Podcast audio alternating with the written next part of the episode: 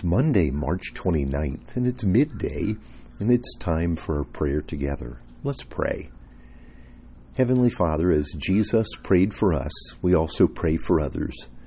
Pour out your grace and mercy on our world, on the people trapped in spiritual blindness caused by sin. Provide the forgiveness made possible by the cross of Jesus. Lord, teach me this way of Jesus also, how to forgive those that have hurt me even those that may consider themselves my enemies. For I pray in the name of Jesus, my Savior. Amen.